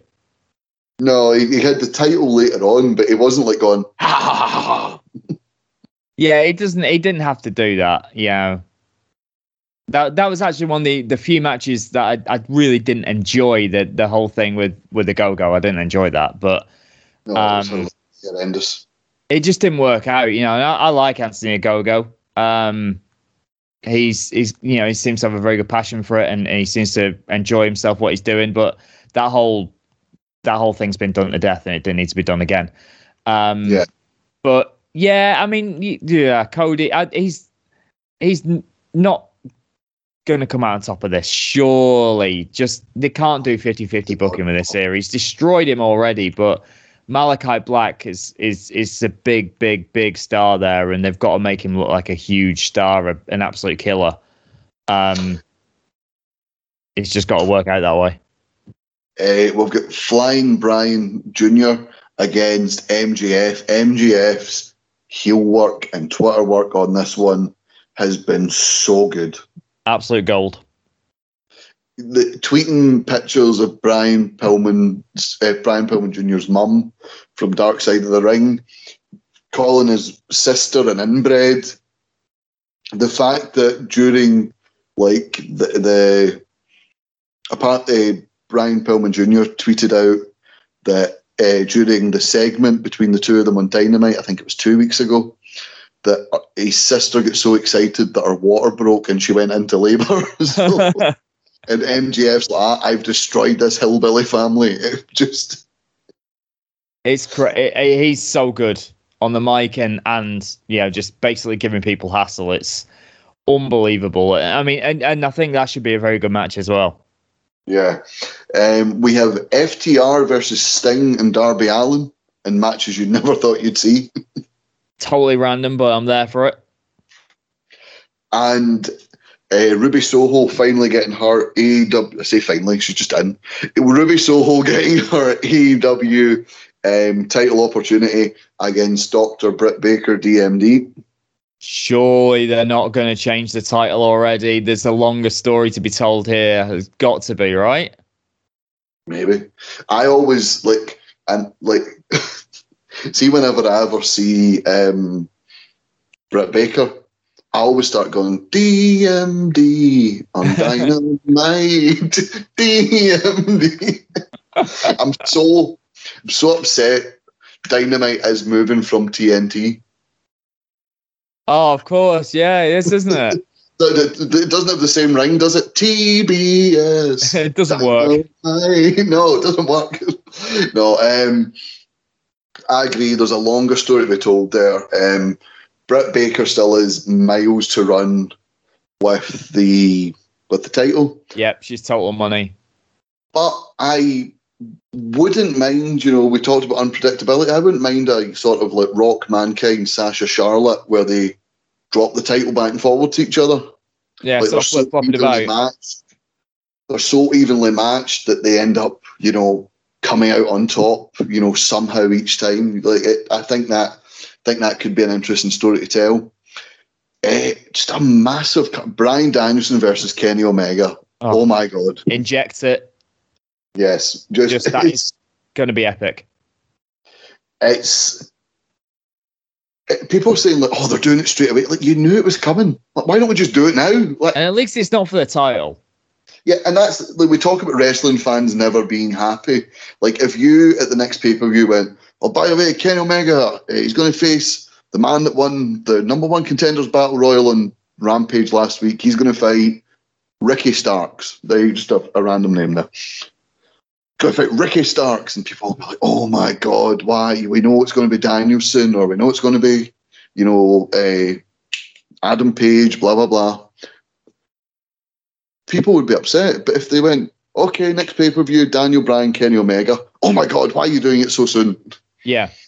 And what did we say before as well? You know, you, you get these people in, like, you know, like a Finn Balor or someone like that, and you put them in a title match and then they lose it immediately. You know, th- this is a big match against the champion. There's no title on the line. You know, yeah. So Omega doesn't have to win this. And, exactly. Yeah, there can be a screw job. It doesn't matter. They can lead to, you know, lead to something further down the line. But, you know, there th- doesn't have to be the, the big upset here. It, you know, it, it doesn't matter. And, you know, nobody's going to lose out on this one. Exactly. It's it's going to be a great match. The winners are going to, like, I sound like a pure passive. The real winner will be sport. The fans will be the real winners. And let's face it, that stadium, it's seen some cracking scenes over the past week or so. So, I mean, it's going to see even more. Yeah, with, so where with is this, it being held? This, sorry? Where is it being held? Well, this is the Arthur Ashe show, isn't it? Is it? When's the... Oh, I don't know. That's where... Uh, Emma Raducanu, of course, picked yes, up the uh, U S Open. They, that that's, that's the Grand Slam bit, isn't it? I was about to call her Emma Bacuna because Rangers have signed a guy called Janino Bacuna, and now that's just in my head. And now it's in your mind, and you can't stop um, yourself. Exactly. But yeah, I mean, like that—that that is a, um, a, you know, a huge show, with, uh, and that stadium's going to look incredible there. I didn't know it was in a tennis stadium, and now the term Impact Grand Slam me- makes so much more sense. Sorry, A E W Grand Slam makes so much more sense to me. It's all there, isn't it? It's in your head. The Arthur Ashe Stadium coming up on the twenty-second is going to be massive. And, you know, like like I said, to be there in that stadium. Look, I, when I watched uh, Emma Raducanu in the, in the final, and uh, I looked at that stadium, and I, I just for that moment went, oh, that's going to look really good with the ring in the centre of it and all them fans. If they're going to use the entire thing, that's going to look like a brilliant stadium for A E W, that. You know what needs to happen now? Go on. W W E needs to run Wimbledon. Oh, can you imagine that? Seriously. Murray Mania. It's running wild, brother. It's going to happen, though, isn't it? They're going to do something like that, you know, just to just to have that extra edge. Something different in the U K. I mean, they've been crying for a U K pay-per-view, haven't they? But that, like a, an iconic venue like that, you know, forget Wembley, go to Wimbledon, you know, and see if that works any better. I mean, obviously, I'd say come to Anfield, but yeah. That's just me.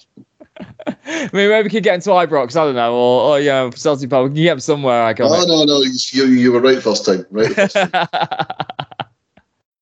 There we go. We'll have, we'll have the Stephen Gerrard. The there we go. We'll, yeah, we'll have that. The Stephen Gerrard testimonial pay-per-view beamed live from Anfield and Ibrox. Can you imagine the post-match interview with Stephen Gerrard, though? Yeah. Yeah, yeah, you know, and uh, you know, uh, that's pretty much all it'd be. Exactly. Thought Brock played well in the first half, but thought he got complacent, let the Usos in, and uh, I, I went Jamie Carragher instead of. I, I say I've went Jamie Carragher. I've clearly went more Harry Enfield, like the Scousers. There'd be a lot. Yeah, it'd be, it'd be brilliant. It needs to be. It needs to happen. But um, we'll we'll wrap up this discussion. We'll wrap up the show with uh, Campbell's question. A, a bit of a change this week. So David Campbell every week posts in our community, Eat, Sleep, Suplex, Retweet community, which you can join. Um, he posted after Big E's title win. He was asking the question, where do you see the champions going uh, in the draft? Obviously, Big E was still on SmackDown at the time. It's now been confirmed he is now a Raw roster member. So, John, I'm going to put something different to you. Mm-hmm. And I asked about who you thought could use a change of scenery. So, who would you like to see from Raw face Roman Reigns for the title on SmackDown? And who would you like to see from SmackDown move over to Raw and fight Big E for the title? Oh, wow. Let me uh, let me think about this for a second as I look at uh, the entire roster for Monday Night Raw. Um... So someone to face Roman Reigns for the title. There's some, there's some good talent on there. You know, you could really go for it. Um, ooh, I, I don't, I don't know if we've had this. Should we have the, have we had this one? A J Styles. We've had it, and it was great. It was um, Extreme Rules twenty sixteen. I have another answer. But just because no, no, you, you, you, you're welcome to give me the other answer, but A J Styles is a great. It was going to be one of my answers as well. It's it's a great shout. I'm just wondering, uh, they'd have to they'd have to super build him and do it fast. But I'd like to see it. Karrion yeah. Kross. Nice one. Uh, I think you know what if if we're going to go. People that need to be built and repackaged and all that. I want to see T-Bar return to Dominik Dijakovic. Oh, yeah. Face Roman. But looking at the Raw roster, you know what? Someone who is underutilized at the minute and really should be doing more considering who he is. I'd like to see Jeff Hardy against Roman Reigns. That would be interesting. Uh, I'll go Jeff Hardy to move to SmackDown to fight Roman Reigns. And if we go to SmackDown, who's who's moving to uh, Raw to fight Big E? Oof. They could have some fun with this one, I think. Um, K O. Oh, you bastard. Right, I tell you what, if you went that, I'll go... I was going to say Owens because he took Big E out after... Um, WrestleMania, yep. And he was Kofi's first opponent. You know what? I'll go. I'll go little and large. Rey okay. Mysterio against Big E. Wow! Can you imagine that? That'd be a good match. That'd be fun. It'd be something different. Yeah. I'll I mean, go. If it wasn't K O, just because I think K O deserves it right now. I think you know he's at he's at a level where he could instantly jump into a feud, a top level feud. The other person I would go with would be Cesaro. Yes. See, again, and it's for the third time on the show. Big yeah. baby men, slapping meat. That's it. Uh, and that's what, I mean, can you imagine Cesaro yeeting up Big E for the swing? Amazing. Absolutely amazing. I'll be all over it. Nice one. Right. We'll wrap it up there. Before we say goodbye and thank you to John, just a reminder, iTunes, Anchor, Spotify and Android, Eat, Sleep, Suplex, Retweet is where you can find our interviews, reviews, news and previews, all in the one place. And of course, at Suplex Retweet, Twitter, Facebook, Instagram, YouTube, you name it, we're on it. Let us know what you think on the Eat, Sleep, Suplex, Retweet community. Get involved in the conversation. And, of course, before I wrap up, thank you very much, John, for joining us. My pleasure, my friend. Always good. Lovely to have you. We'll see you next week. Cheerio, bye.